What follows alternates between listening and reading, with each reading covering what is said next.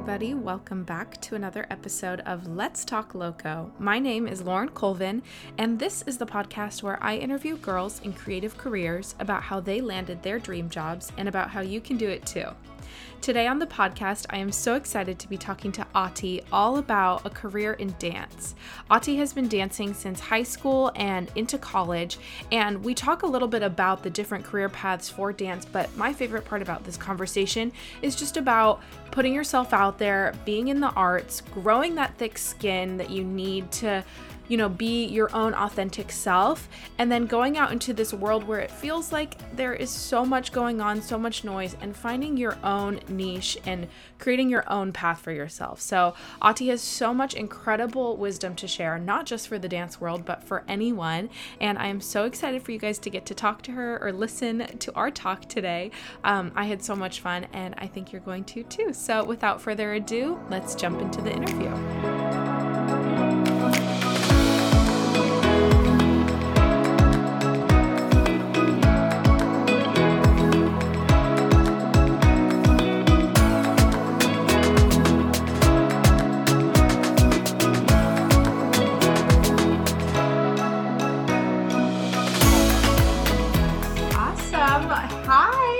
With Auti today. Hey, Lauren. Thanks for having me. I'm so excited. I know. I'm so excited to have you on today and talk all about your career and what you've done. Do you want to tell everyone a little bit about yourself? You guys, I am super excited to be on the podcast. I am Auti. I am known as Miss Auti on YouTube, and I have a dance channel. So you know there's there's lots of stuff on there. There's choreography tutorials there's technical skills there's like full length classes um, so that's kind of my my main mo is the youtube channel but other than that i love to go to different studios and choreograph and teach and basically all the things dance lauren is is what i'm about so. yes and i love it because as long as i've known you you have been a dancer and it's so awesome to see you creating such an incredible career out of that because i think a lot of people don't see dance as a viable option you right. know and you're yes. here showing that it is so i can't That's wait sweet. to dive Thank in you. so let's start from the beginning and i would love to hear if dancing was something you always knew you were going to do or how you fell in love with it yeah, I love this question. Um, okay, back like way back, girl, like 1997. Okay, I was three years old, and my mom put me in in ballet class. It was kind of that like typical: Are you going to play soccer or are you going to go do ballet classes? You know, like the totally. classic, um, the classic options. So I went to ballet class and it sounds so cheesy, but it's the truth. It just from there, like the rest was history. I just never stopped dancing. So I love my sweet mother for just like putting me in there and I fell I fell in love with it. Um so from the young age of 3 like all the way, you know, until now I'm 26, almost 27. Yeah. Um it's it's just been like a, a massive massive I, I wouldn't even say part of my life. It like it literally is my life in so many different facets. Um but you know there was there was never a time where i doubted dance if that makes sense. I, I get mm-hmm. that question a lot where people are like how did you know that that would be the thing that you would do or this would be your career? or you know whatever the the question whatever form the question comes in and i never had a, a specific point where i was like this is it. I just knew from the beginning that nothing else could be it because mm-hmm. dance just felt so good and so um, just natural. Like it was the the yeah. place that I needed to be.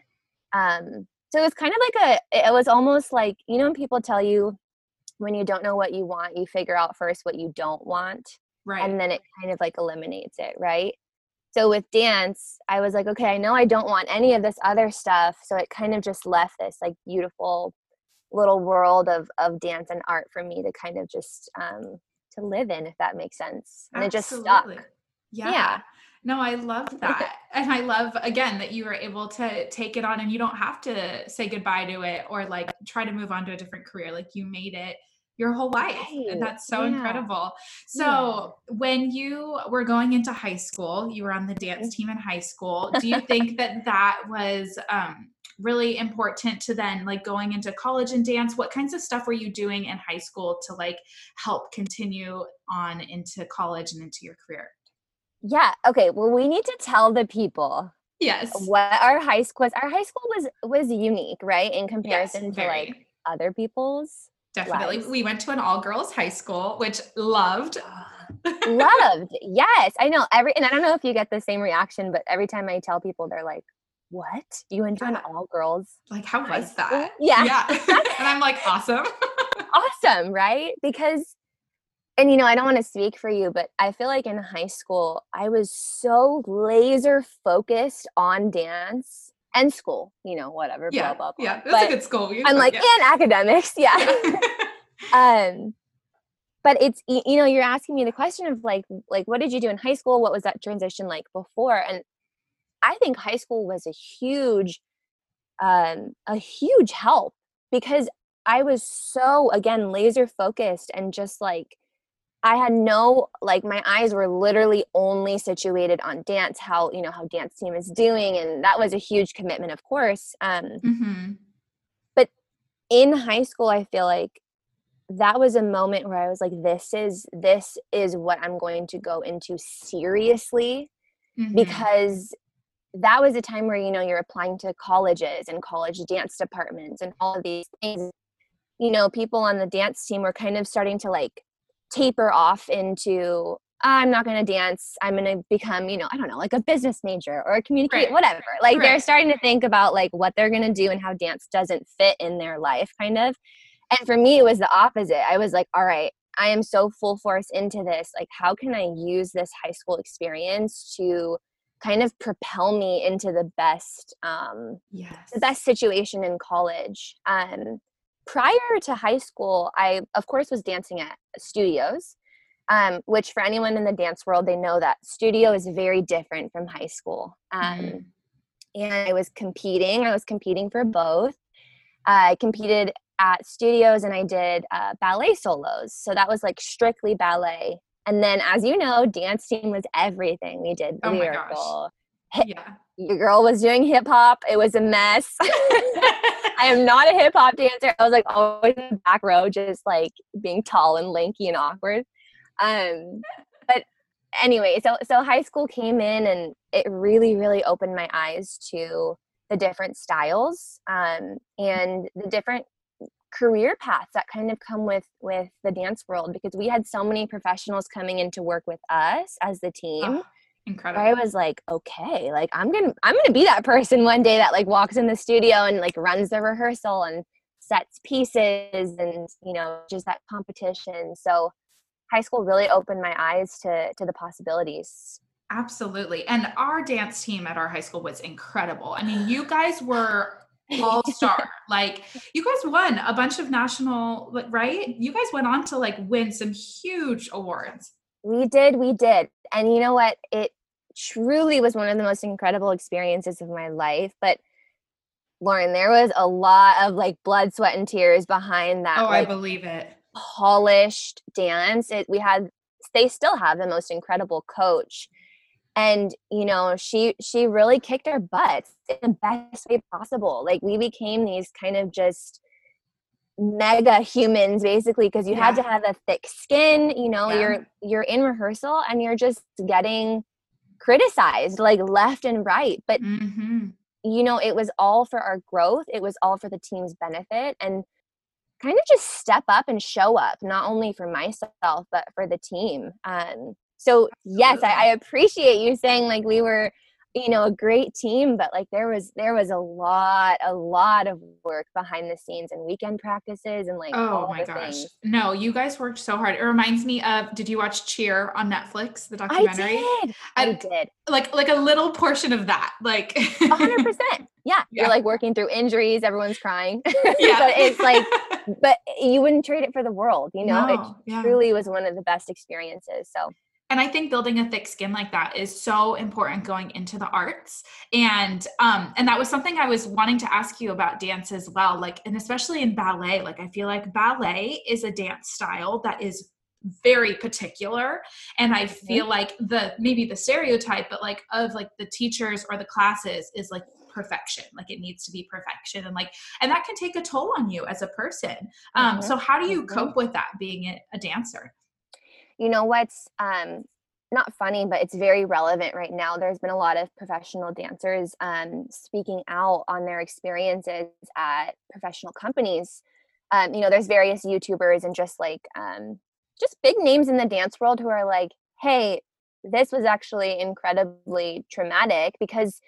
And I'm not speaking from my, you know, I was never in a professional ballet company, but it's it still reigns true um, in other aspects of the dance industry. Is this kind of and especially ballet you're correct um, this ideal of perfectionism whether it's your technique whether it's your body that's a huge huge one. Oh my mm-hmm. goodness you know whether it's the jobs you're booking the castings the agencies you've made it into whatever or you know you're just showing work you're showing work in front of like a panel or something and there's so much pressure on you um, I think it's kind of a rite of passage, a passage for dancers where you have to go through you have to go through that hardship of just it sounds it sounds strange but you you kind of have to walk through the path of like self-doubt mm-hmm. you have mm-hmm. to walk through the path of of kind of filtering other people's opinions of you and like whether you're going to take them to heart or not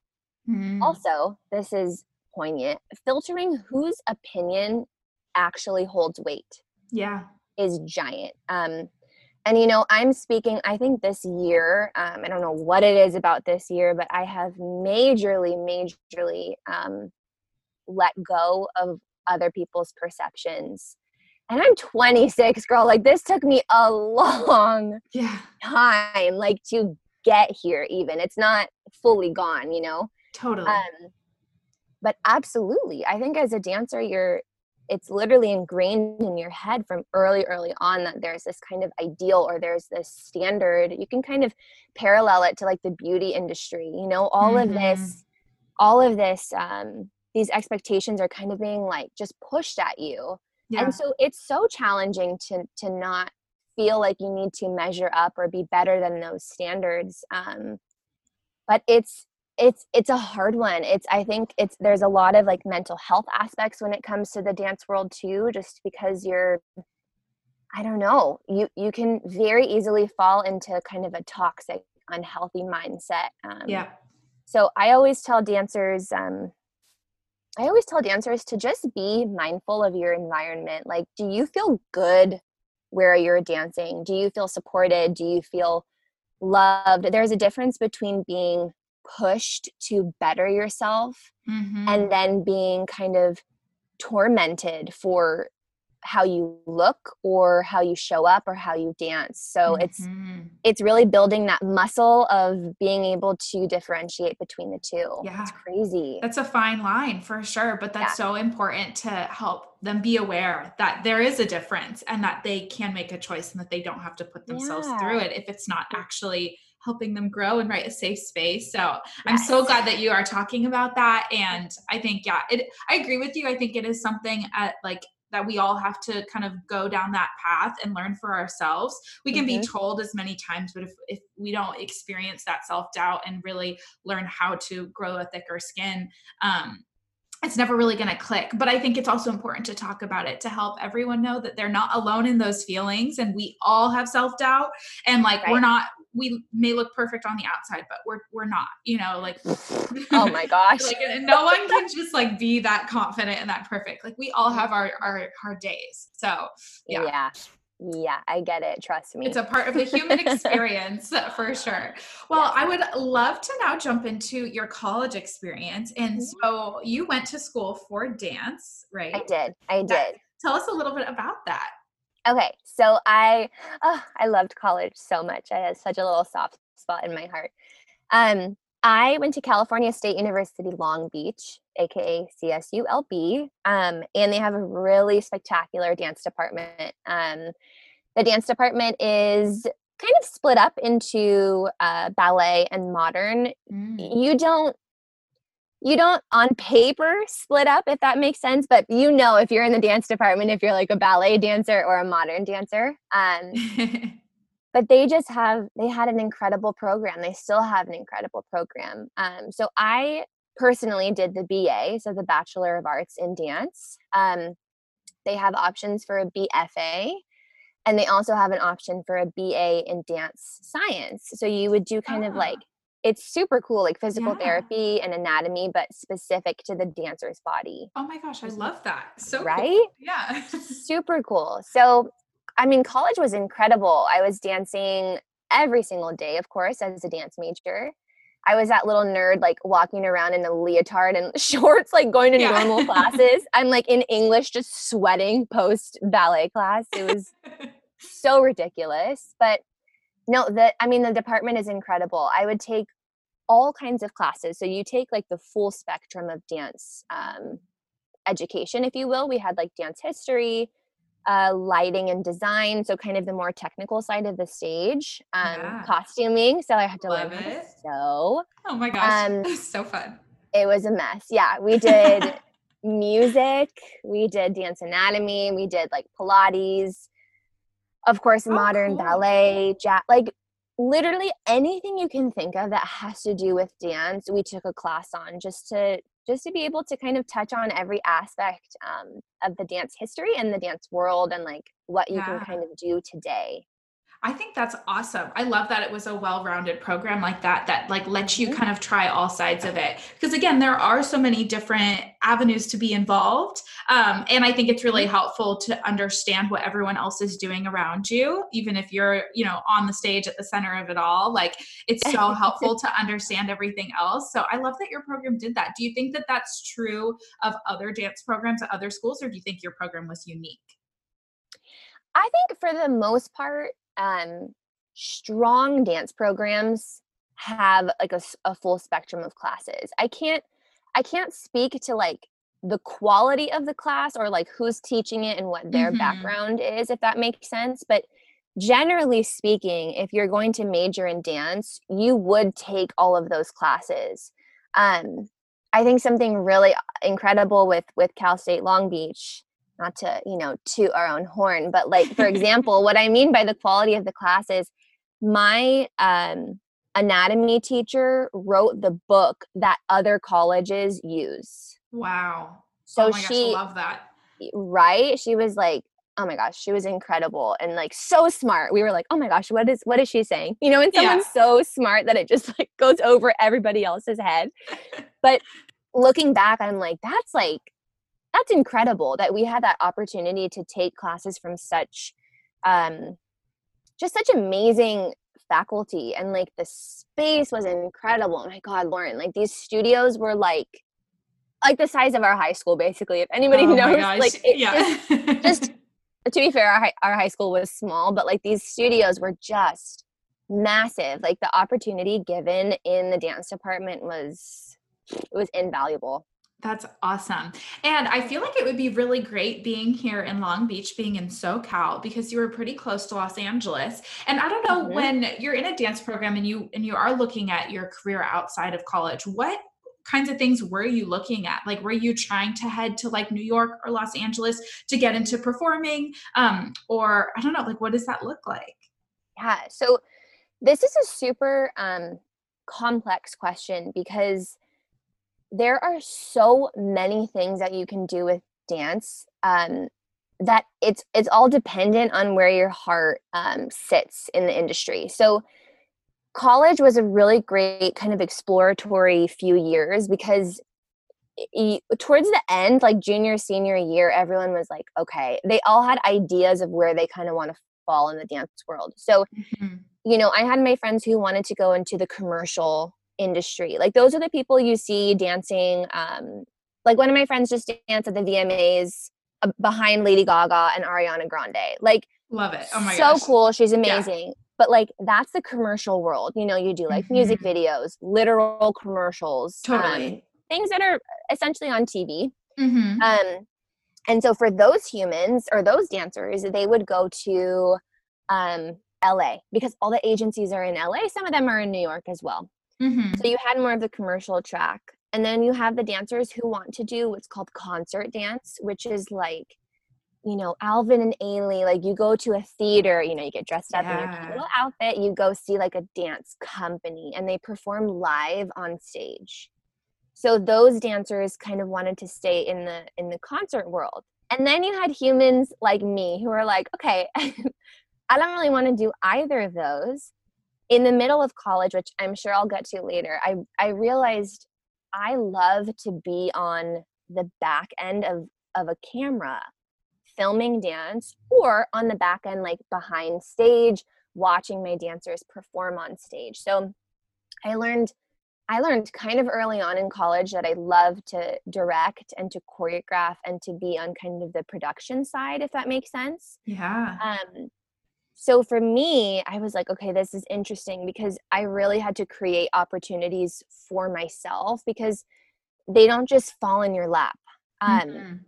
So to answer your question with being close to LA, like absolutely, if you want to go the commercial route, like you have to be in Southern California. Totally. You just do. Mm-hmm. Everything is here, you know.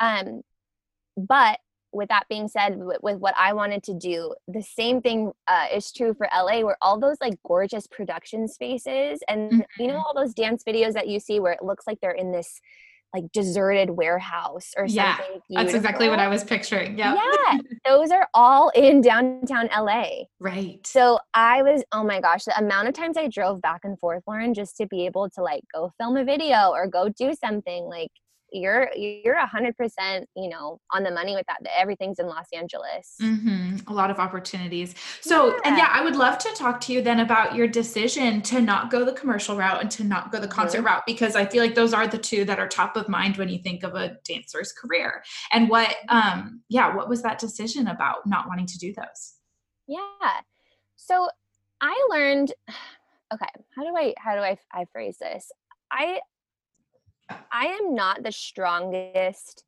dancer. I have a, you know, I have an extensive background and I of course I'm an advanced dancer, but like mm. to step up into that next world, you have to be like next level and your body has to be willing, if you will. Like I have so many injuries where I and if, I'm not oh, even yeah. this is not to blame like oh no. I have injuries so I can't do this but I just like I had to make a decision of whether it was worth it for me to try and pursue dance dance as a career and kind of put my body through that but I just I couldn't do it. I have hip injuries, my low back is messed up. It's just kind of I was I wanted to listen to myself and my my body was saying, "Hey, maybe let's not do this so full force because it's just not sustainable for me." Right. And truthfully, a dancer's career is pretty short. It's just like a professional athlete. I mean, dance yeah. is, is literally a sport and you have to be so good to your body. Um, you know, genetics mm-hmm. play a mm-hmm. part in that as well, but anyway, my my decision wasn't solely based on that but that, that was a huge factor for me. Is is this sustainable for me as just like a physical like from the physical side? And it wasn't. So i slowly moved into choreographing um, but luckily i fell in love with it. I was like this is amazing. Like you take a dance and you write you know however however you do it. For me i write down choreography on a notebook. And then you put it on dancers and it literally comes to life which is just this like i know it's the same thing with fashion like you have this idea and then it comes to fruition and it's like yeah. a tangible thing and it's just the most beautiful moment that is so hard to explain to other people but you know you're an artist too you really no, totally i get it yeah it's so yeah. rewarding and yes it's just special and so I forgot the question that you asked me. I went no. on a tangent. no, no, this I think completely answered my question and and if in my thoughts can wrap it up for you too. I sure. I feel like it's like when your body has to be your tool to success. That's a lot of pressure and stress on yourself like it and is. and that right like I totally agree with you and I see this in like singing and like you you mentioned athletes like you have to make that decision are you going to put the pressure on your body to make the money or to you know to help mm-hmm. pursue your career or if you can take a step back and find something else you love another avenue to be a part of it you still get to dance you still get to do what you love but the pressure isn't on your body to like create your success it's it gets to be about more about your creativity and about yourself and something that's long term sustainable that you can do for the rest of your life so i completely absolutely yeah. yeah you yeah I don't even need to say anything anymore. Mic drop right there. That was 100% accurate. yeah. Well, and I'm so glad that you ended up falling in love with choreography. And I feel like it's so beautiful. By the way, I've watched so many of your videos. So I'd love yeah, to start talking thanks. about that side of things. So I, I love hearing about the creative process behind it. So why don't we start there? Like, what is your creative process when you decide, okay, I need to make a dance? Is it, do you start with a song? Do you start with a move, like a, a certain dancer you love? Like, what yeah. it? Oh my gosh, all of the above. I, okay, so for me specifically, and I know some choreographers are different, but I am so inspired by music. Like, music is just, mm-hmm. and I know I sound so frou frou right now, but it's just like oof, I just love it. Like when you hear a song and it just hits your soul. Do you know what I mean? Yes. Like, oh, yes. that is the moment where I'm like, okay, this has to be a dance. So either it's it's one of those moments where I hear something and I know it has to be a video, or say I get hired to do a, a solo or a group piece, right? I'll again mm-hmm. I'll, I'll search for just hours and find like the most obscure song that no one's ever heard or whatever, and I just I let that kind of inspire the process, if you will. So I'll start with a song that I love, love, love. And then I'll start to kind of put like a skeleton together. Truth truthfully, when I hear a song, I can see the dance. I can't see specifics, but you can kind of see like the shapes that the song would make or the mm. energy of it, or even like colors. I use colors a lot too. Um, I love that. Right. And then I'll go in and, you know, I'll write it down or I'll type it up. And oftentimes when I teach a teach a dance, I don't have everything set yet. Like I'm not writing down every single count onto a piece of paper. Mm. But I'll have, um, like I said, a skeleton. So I'm like, okay, this is kind of the shape that it will be. And then during rehearsal, I'll go in and I'll fill fill in the little holes.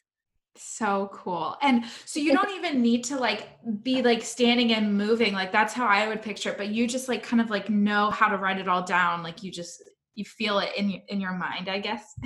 yeah. Yeah. It, I know it sounds it's so it's so strange to try and describe or like put into I, actual words. Yeah.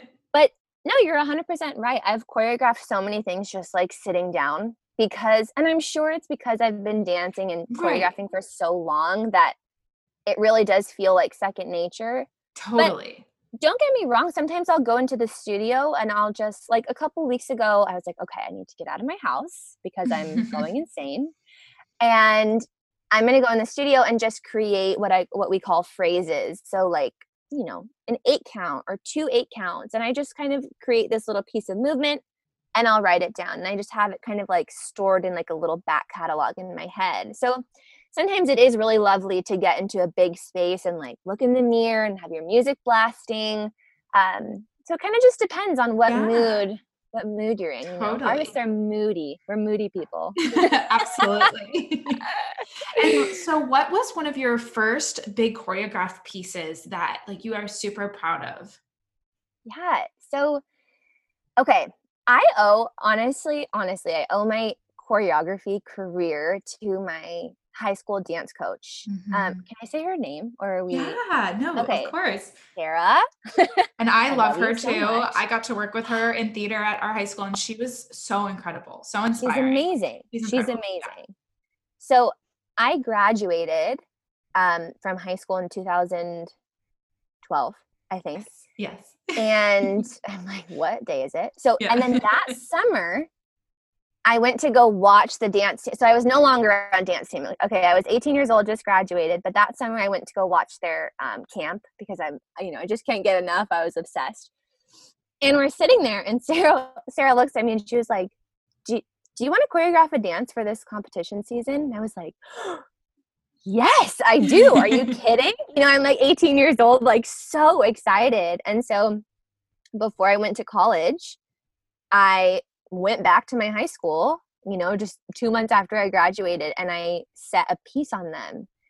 And I remember, Lauren, sometimes when I doubt myself now, you know, at 26, I remember how like bold and just unapologetic I was at 18. Like mm-hmm. there was not a moment in my head when she asked where I was like, I don't know how to I do that. I can't do that. Yeah. Right. I can't yeah. do that. I, this is insane. I was like, yes, you know, before I could even think about it, I just said yes. And I went in mm-hmm. and I said a piece and it was so fun and it came out really beautiful and they competed it and it, it did really well at nationals. And I was like, okay, girl, like this is, that's so this cool. is good.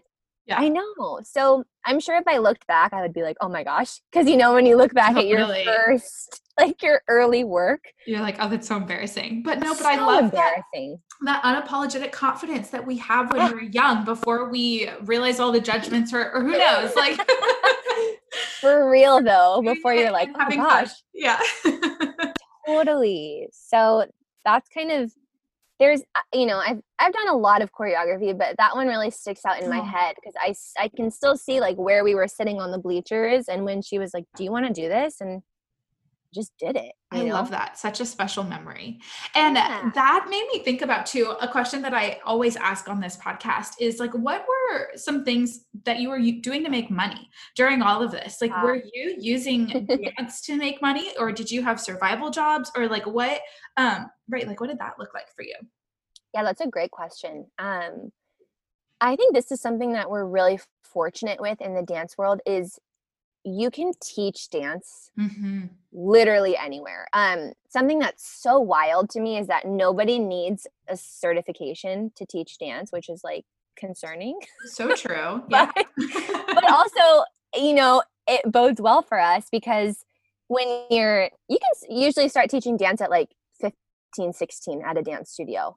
Um, or you start assisting classes, you know, and then when you're mm-hmm. 18, you take over your own classes. So for me specifically, I started teaching at 15 at a dance studio that I was going to um, up in, in Northern California. And that just that stuck with me every year even when i went down to school in southern california um, i reached out to a lot of local studios and i joined what's called their sub list um, mm. and it's exactly what it sounds like if they need a sub they're like hey can you come and teach this jazz one class whatever. So you go yeah. you teach the class and then you know i i feel like i've always been like a little businesswoman but i'm like hey i'm auti and i can teach all these classes. Like email me. You know what i mean? Just right. so ridiculous. So i started to just contact the studios in the area and i and i taught. I've taught at a lot of different places. Um but it's it's reliable because no matter mm-hmm. where you move chances are very high there's at least one or two dance studios.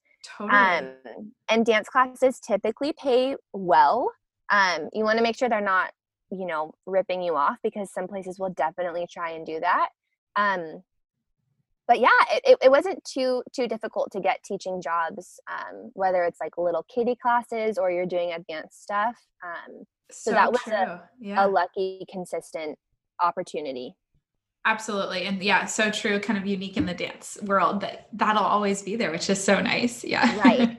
right. Exactly. totally. And then what about when you started wanting to put together some like video choreography and and put together your own videos while you were in college?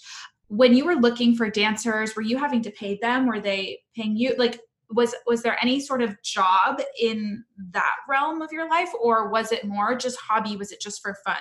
Does that make sense? Yeah it totally makes sense. And i think when i was in the college um part of my life if you will um everyone was collaborating because everybody needed something from totally. someone else you know? So yeah. I I always say I got so lucky with my best friends in college, but I had I of course had dance major best friends, so I had like built-in performers right there. Yeah. And then some of our other best friends, who is still one of my best friends and does all of my YouTube videos, um, Braden, he lived downstairs in my dorm and he was a film major. Oh, so perfect. We always had this like very collaborative, incredibly artistic group around us that everyone needed a favor, whether it was just for something personal and creative or something for a college project that they needed to submit or just something, we would kind of like barter. Hey, will you do Mhm. this for me? And I'll do this for you. Um, so in college, there wasn't payment necessarily between students, mostly because none of us had money either. We were like, this is Yeah. not going to work. Yeah. Um, but now, most definitely, when I have dancers do something for me, whether it's you know guest teaching on the channel or they're performing for me, um, there's there's pay there now. But it definitely Mhm. took me a long time to be able to get to that um, yeah. that spot. But I mean, college was great. We would just Oh my gosh. Yeah. How did you collaborate and? Yeah. ugh, yeah, we lucked out. Yes, that's awesome. and you mentioned your YouTube channel. So I would love to start talking about that journey and when that started for you. Yes. Okay. So YouTube is a really uh, interesting story. In college, I had a teacher who said, you can either film a video and show it in class, or you can perform it live. I was like, I'm going to do a video because that's way easier than the day of class. like, I don't have to worry. You know, I can just kind of sit down and, and coast. Totally. Um, so got one of my best friends, Matt. We like did a little video together in the school gym. You can like see people working out in the background. It's hilarious. oh my gosh. And right, and my friend filmed it, um, and I submitted it. I put it up on the YouTube channel just because I had to. I needed a link. So I was mm-hmm. like, that's the only way I know how to do that. YouTube, done, whatever. Once I did that project, I was like, hey, dance looks like really cool on video. I'm going to make another video. So I chose to do a video to say something by a great big world. Do you remember that song? yes. Yes. Like so dramatic, but it was so popular. And I Totally. did a video and you can still go see it on my channel. I will never ever delete it because it is such a like time capsule of just first of all, it's terrible. It's the oh, girls Oh, wearing no. like it is. I filmed it, so it's all shaky, and I filmed it on my iPhone, and it's black and white, and it's like so drama. I love it. Anyway, that video blew up, and I had no idea why, but it's it's in the millions right now, which is Millions Awesome. of views. That's Millions of views. insane. I know, Lauren. Trust me, if you go watch it, you're gonna be like, why? But I realized it's because the song was very, very popular at the moment. Mhm. So that video brought in about 25,000 subscribers. Wow. And you had two videos on your I had channel. Two videos and they were trash. So I was like, what is this? So that was in 2012. Okay. Oh. We did nothing on the channel until 2018. So for Oh six gosh. years, I had this kind of like dead channel, if you will. And Braden Yeah. one day, who does all the video, like I said, he was like, Auti, what are you doing? Like you have an audience that's You have just sitting there." eyeballs, right? Right? And I was like, what are you talking about? And so, you know, we looked at it and I was like, okay, like it didn't really have any, it didn't hold any weight for me. Like I was like, oh, Mm. whatever. It's just kind of sitting there. Anyway, about, you know, six years later in 2018, Braden was like, let's start doing this and just see what happens. And I was like, okay, sure. So, Braden, thank you. I love you because we started doing our weekly videos and we are now at 340,000 people Wow. on YouTube. Um, and they're incredible. I have the sweetest audience in the whole entire world, but they were there. They were just waiting for me to uh, yeah. get off my butt and start doing stuff on there. I love So how funny. how that just happened for you and Yep. and that you like took your time and like had a friend kind of help push you in but when you guys came into to really start making videos I feel like that was very purposeful and probably really fun putting together like okay what is this channel going to be so what did it start out as and is it the same as what it is now Yeah, it's so funny that you say that because I feel I mean I still sometimes feel like I have no idea what I'm doing, but I definitely have gotten a much better grip on it. But at the beginning we were like, okay, we're going to put out like dance videos. right So we just started to put out kind of choreography. And then I was like, hey, what if we did what if we did tutorials?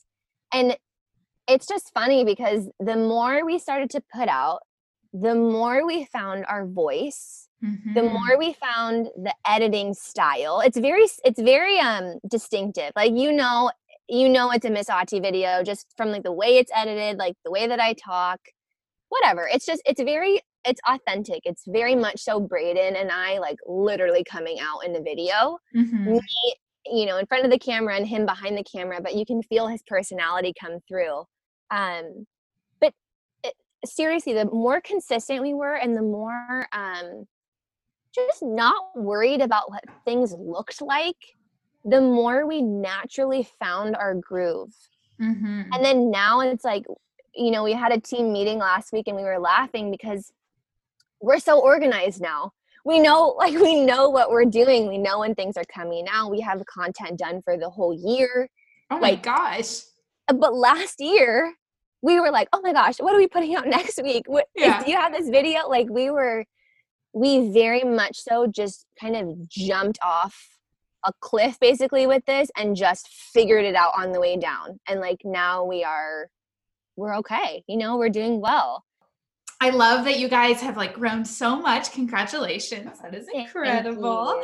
and at what point when you then came back to youtube and you started posting out or putting out consistent videos did you start making money off of that because i feel like that's a huge draw for having a big youtube channel and a big following is that you can monetize that so when did you think about that and start implementing that Sure. So every video is a gamble. This the Mm. social the social media algorithm is like does it even exist? We don't know. Like some things I swear and it's the same thing for Instagram. Like some things you'll get like 200 likes and then the next post has like 10,000 people looking at it. And yeah anyway, uh, he- here's needless to say I've started to detach from the numbers Mm. because as important as they are to yes bring in brand deals and make money and do all the things they're really irrelevant if you like really really think about Mhm. the number of subscribers number of followers number of whatever whatever does it matter in the grand scheme of life not really but the impact you're making and like how your content is changing people's lives for the better or inspiring people the lasting impact of it is much more important to me so. I started to kind of like let go of i'm going to do this just for money um because i found that that wasn't producing uh, a the best content and it was also just stressing me out. I was like oh my god this video is not doing well blah blah blah. So i started even now i just kind of put things out there and i'm like all right if it's going to do well it's going to do well. If not like we have next week we have plenty of time to continue Mhm. growing. With that being said I I made a video with the Pointe Shop. So the Pointe Shop is this really stellar um, pointe shoe uh, shop, hence the name. Um, and the owner Josephine is amazing, and she fits pointe shoes. And so I found her. I don't remember how, but I was like, I want to collaborate with her. So I sent an email. And I was like, okay, you know, we're gonna we're gonna collaborate. And I had pitched like, hey, we'll do this for this rate and she re- she's a little businesswoman too so she responded and she was like hey we don't you know we like to just kind of collaborate and not do like payment but we'll we'll promote each other. And i was like okay. So we went and we did it and we made this really cool um what happens at your first pointe shoe fitting. And it's what happens when you know when you get your pointe shoes and you go and it's like a whole process. So we put that video up. Nothing happened for like two months and then Hmm. all of a sudden the video was in the millions. Like it just picked up and it blew up. Wow. and from that i know. That's why i'm like these numbers are just you, you just get- never know. Yeah, you never know so don't get attached to them. Just let them be. So that video went up into the millions. We got 30,000 subscribers just from that one video. Wow. Needless to say that video is what sparked our um, ad money so we started to get google adsense so when you're um, when you have a youtube channel there's ads that run you know those little commercials that you can either skip or not skip Yeah. um, those are strategically placed on those videos and if you click on them or maybe you buy something from the video specifically that youtuber gets to make a little bit of money Mhm. um, does that mean every video with millions of views makes a lot of money no it just is dependent on how those ads do. So from that video, we started to make um, money, and then all the other videos kind of like snowball on top, or they snowballed on top of that one to kind mm-hmm. of generate this this monthly income for us. Wow! And did um the owner of the shop end up like being like, "Oh my gosh, I do want to pay you," or she was just thrilled with the with the she, result? Oh, she's awesome. We we still um we still chat, and I'm sure we'll collaborate again. Um, but she was just like, "Oh my gosh, like but what did she get a bunch of video? sales from it?" So she, I know she had a lot of people um because she travels to Fit Pointe oh. Shoes and I know cool. a lot of them were like, oh my gosh, I saw Miss Auti's video with you on it. We're so excited. And I know a lot of people comment on the video saying, I Josephine came and fitted at our studio. So I think it it helped um like what's that word? Uh like visibility wise. People mm-hmm. were like, Oh, mm-hmm. I know her. She's from yeah. that video she has that awesome pointe shop. Um, and if they trust you, then they yeah. trust her. I love that. Totally. Also, yes. you said your name again, Miss Auti. I love yeah. that name. Like, what a great name for a YouTube channel. Was that what you had from like day one, or did that branding kind of come partway through? Oh my gosh. What did I, you know what? I have always branded it as Miss Auti when we started doing the YouTube because that that's just who I am. Like when yeah, I started teaching at, at age 15, all my students called me Miss Auti. Of course, that's what you do in the dance world, you know? Yeah. Eh, but it's funny because it started to like not just stay in the studio. My friends started to call me Miss Auti. Like it, it became like a term of endearment basically Aww. where like everyone knows that, you know, I teach dance or blah blah blah. They're like kind of making fun of me, but in the most like loving way like here comes miss auti and so totally even to this day a lot of my friends still call me that and so it kind of just stuck as a nickname but it was also um accurate because i am i was a dance teacher you know yeah. No, I love it. I think that's yeah. such a great name for your channel. and so you moved probably from your channel onto social media as well and started growing on Instagram. Is that true? Yes. Yeah. Yes. What has that been like? Girl, Instagram is a beast. She's a ah, beast. Uh, yeah. yeah. I know you get it. You get yeah. it. um yeah, Instagram has been interesting. It's definitely a slower build for me personally. Um I thought I was like, oh, like the channel's big, like people will just automatically trickle over. Um, mm-hmm. Um but that doesn't that didn't happen as quickly as I thought. Um the you know, or sorry, the Instagram is growing daily, but um it's kind of just one of those things where it's it's supplementary for me like i love to post mm-hmm. on there mm-hmm. and i and i talk to a lot of people on there i get a lot of dms and people are asking advice and it's it's sweet like the the subscribers that come from youtube to instagram are like really interested and they're really invested and they want to yeah. know more about like my personal life because i post some like some personal things on there totally um, stuff that you wouldn't get on youtube right like that's exactly kind of the, yeah the draw. It's like a little more totally it's a little more lifestyle on there so you can kind of get to know um, that side of me as well um, and it's sweet i love reading their messages and their comments and and all those things um, so again i try not to get stressed about mm-hmm. scaling and like what the numbers are going to look like because at the end of the day like just being able to connect with people and and also put faces to names is, is really oh my cool. gosh, like, totally. Yeah, person. Yeah. That's so fun. I love that. And then I just have to ask, are you on TikTok? I feel like as a dancer, you would totally be on TikTok, or is it like too much? Like what what are your feelings? I this is like a whole other can of worms. Yeah. I have such a strange I don't I don't know how I feel about TikTok. I a think it's really fun for dance. I think that there's really like positive things out there. It's I've done some TikTok tutorials on my channel. Um, oh yeah, oh, such a great idea for a YouTube video teaching yeah, people. Yeah, mm-hmm. totally, because people want to learn it. But I haven't myself created a TikTok account just because, out of full transparency, it's it's too many things for me to do. yeah. No, I I totally get that. Yeah.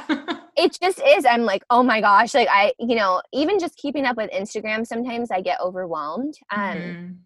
but yeah, TikTok's is still TBD for me. I I know there's there's also kind of a like an ugly side of it a little bit where mm-hmm. you know what I mean. So yeah.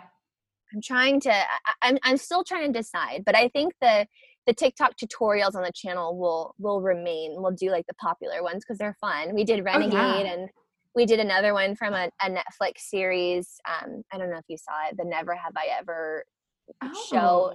It's I, really I haven't cute. seen it yet. I need to watch it. Yeah. It's very cute, but they did a TikTok dance in it um, and we put it on the channel too. So we'll we'll see how that evolves. But yes. for right now, right now we're not fully on it.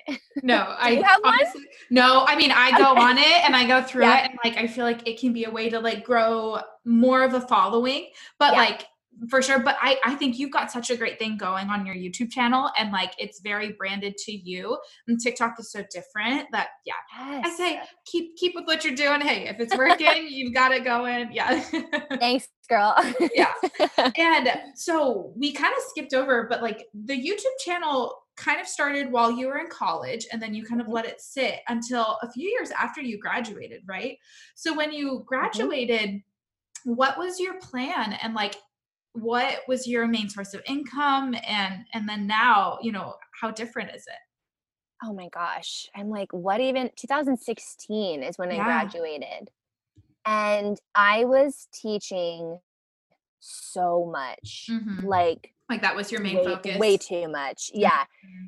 but i got to the point of burnout because i was yeah. like oh my gosh auti I, I was honestly, I think I was teaching like 15 or 20 classes a week. It was wild. Um, wow. And you know, I know for I know for someone with like a 9 to 5 job, they're like, "Okay, so what?" Like that's not that big of a deal, but teaching is exhausting because it's so high energy for like this the entire 60 minutes and then say you're doing four classes a day 5 days a week like yeah. It just got to the point where i was like oh my god like my throat would always hurt after i would mm-hmm. teach. I would my back would hurt the next day. It was crazy. So yeah. to answer your question yes i was to make money i was teaching so much and i was choreographing which was fantastic but the actual teaching jobs themselves kind of started to started to trickle down throughout the years until the YouTube channel started. And then when we started the channel in 2018 I spoke to my family and I was like, I cannot, I can't do both. I need to, we either have to decide like if I'm going to fully dive into YouTube mm. or if I'm going to stay with my teaching schedule. And, you know, my family is incredibly supportive and they were oh. like, okay, we got you for a little bit mm-hmm. while you're trying to figure this out. And um, I quit everything. I quit all wow. of my teaching jobs, um, which felt amazing. I'm um, sure. Um, yeah.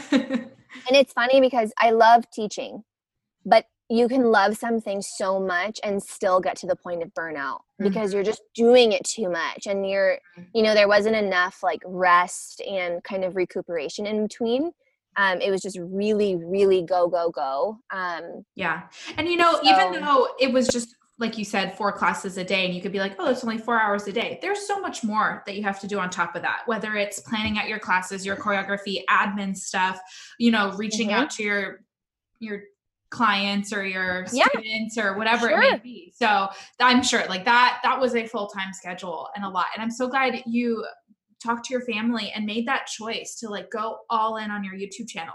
And I feel like what's so special about that is you're still teaching, but when you put up a video, it lives there for forever. You don't have to do that class over and over and over again. Like people can be right. learning and enjoying and and falling in love with your teaching style and following you and it, it's all up there. Once you've put in the work, the work stays and lives on. So it's even better.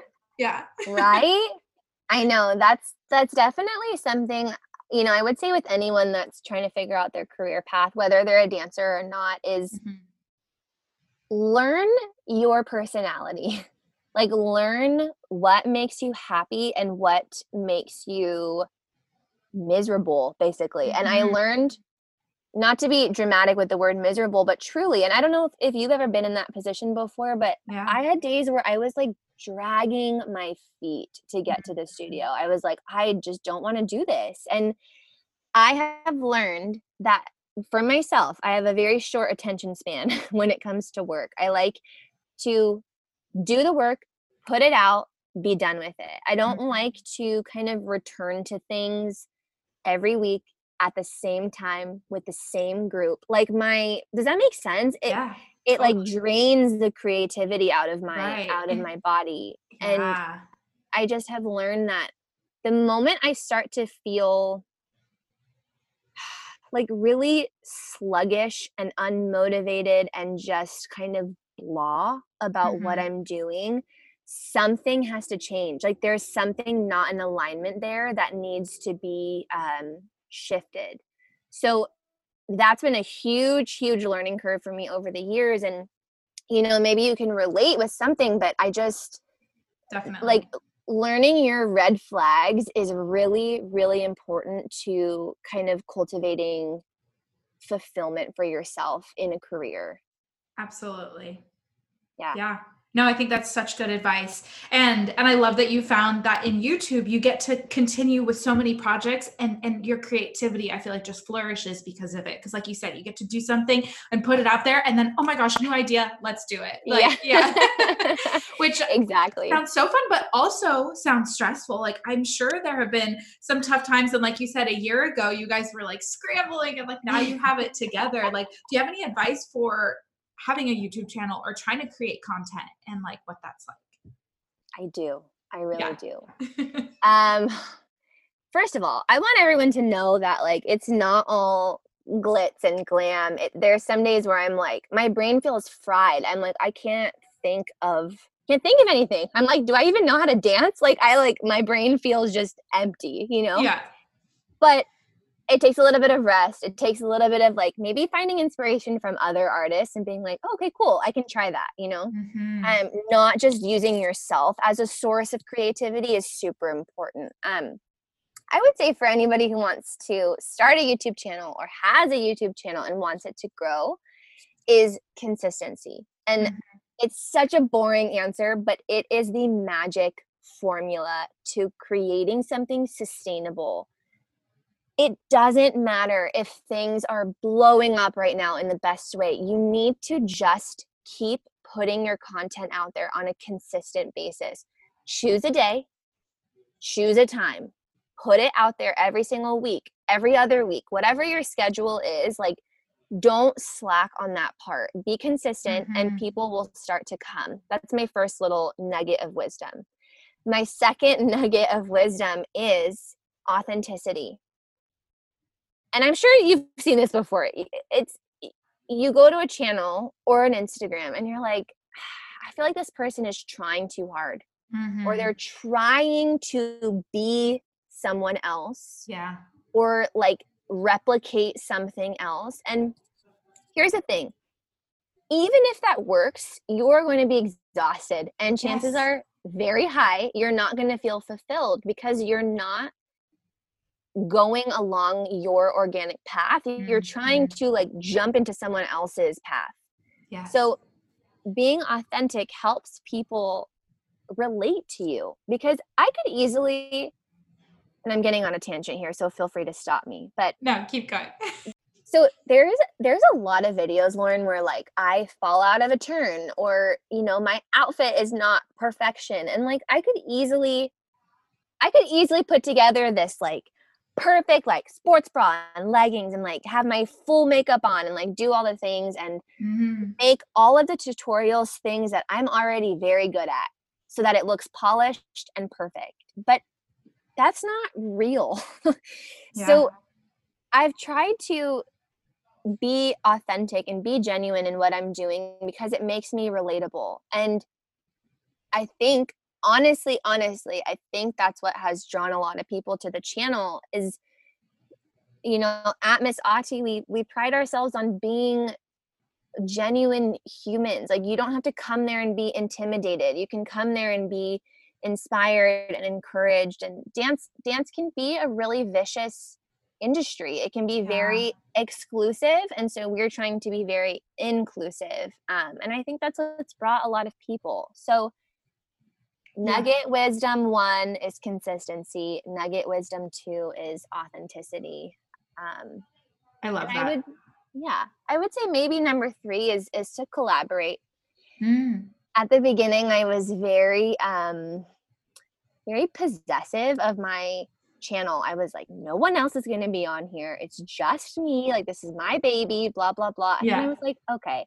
But the reason being is because, you know, you, you work so hard on something and you want to protect it, right? Mhm.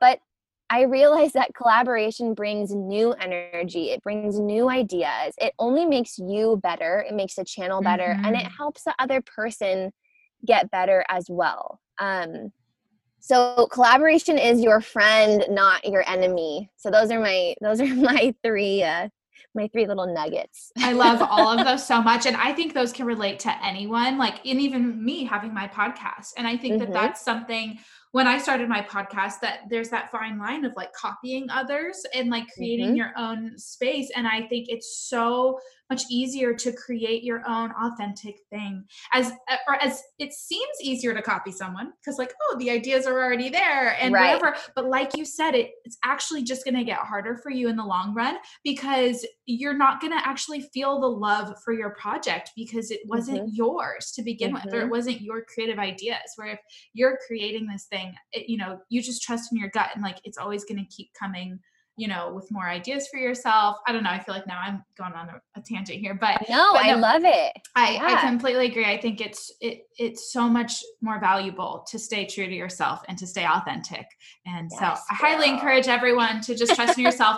And I always say, you know, I was like, but do people even like me? Are people gonna even want to listen to me or watch me or Totally. whatever? If- Like there's totally that fear when you are trying to put out something authentic. But like I always remind myself there are so many humans in this world and there are people out there who like the same things I like even if I think my marketing or like my Instagram is like a little bit different, but there are people out there who are going to like that. Like, don't just Yep. follow what everyone else is doing. Like, do what Mhm. feels right for you, and like Mhm. people will come. The right people, your the audience. right people is huge. The right people. That's such a good point to make. And you know, you were saying, should you create your own space? And I think another good point to touch upon is that there is space for you. Yes.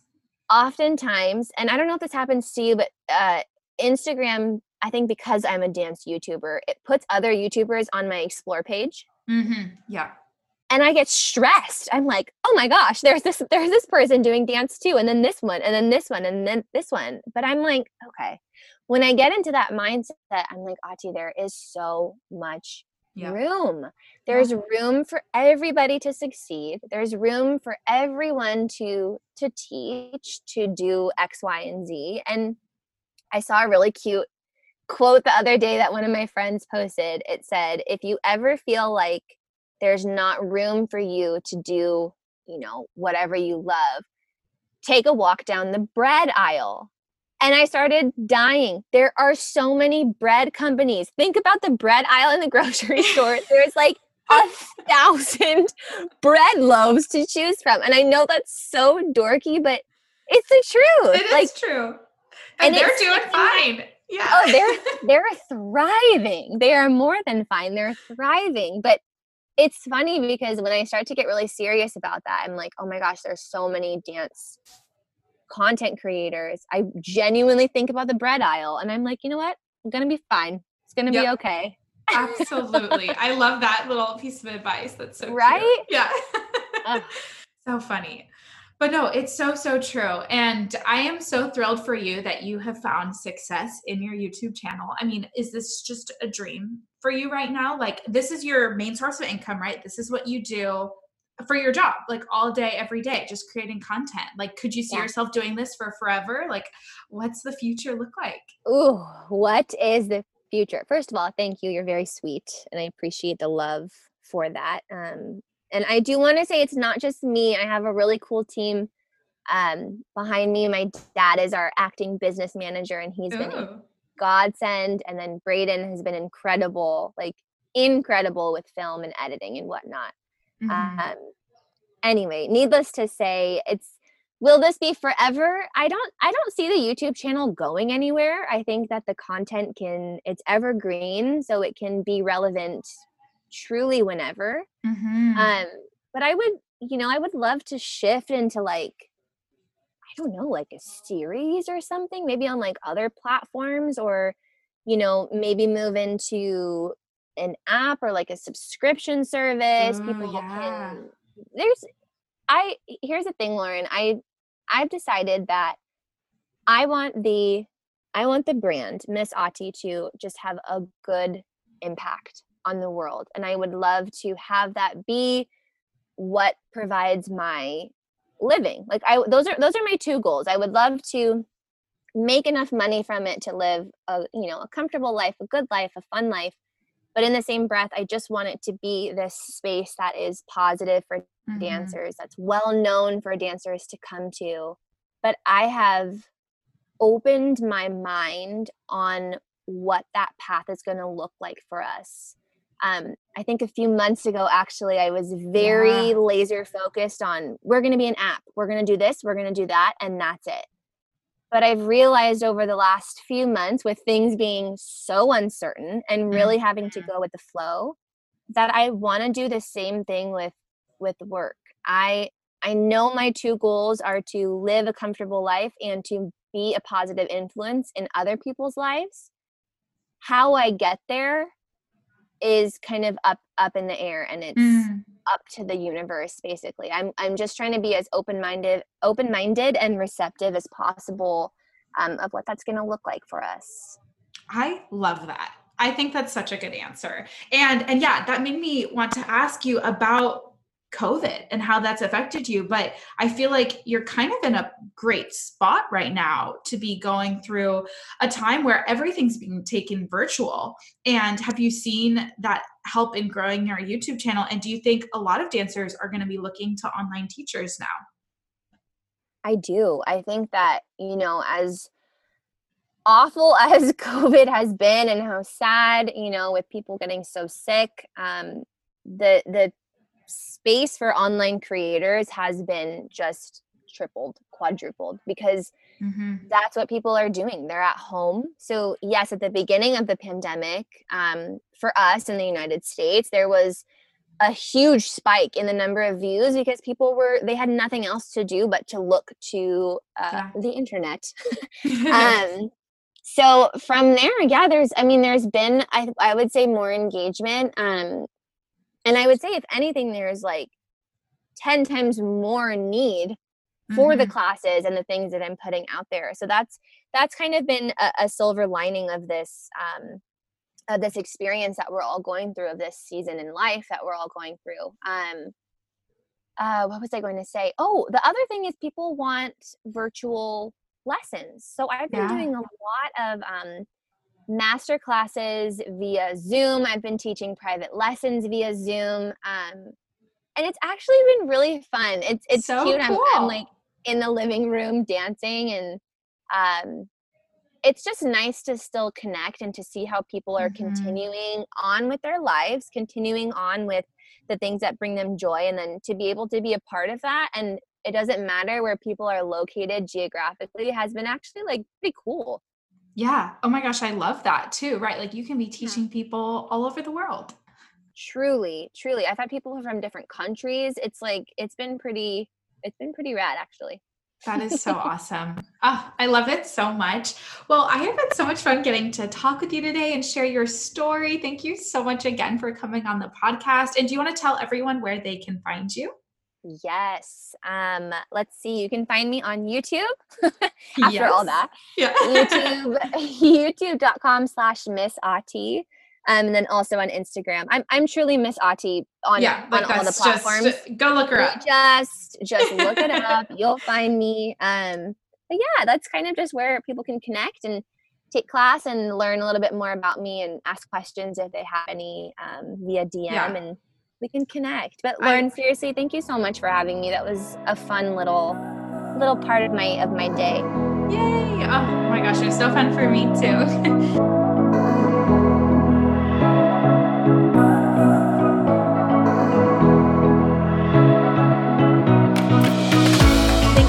so much for listening to today's episode of Let's Talk Loco.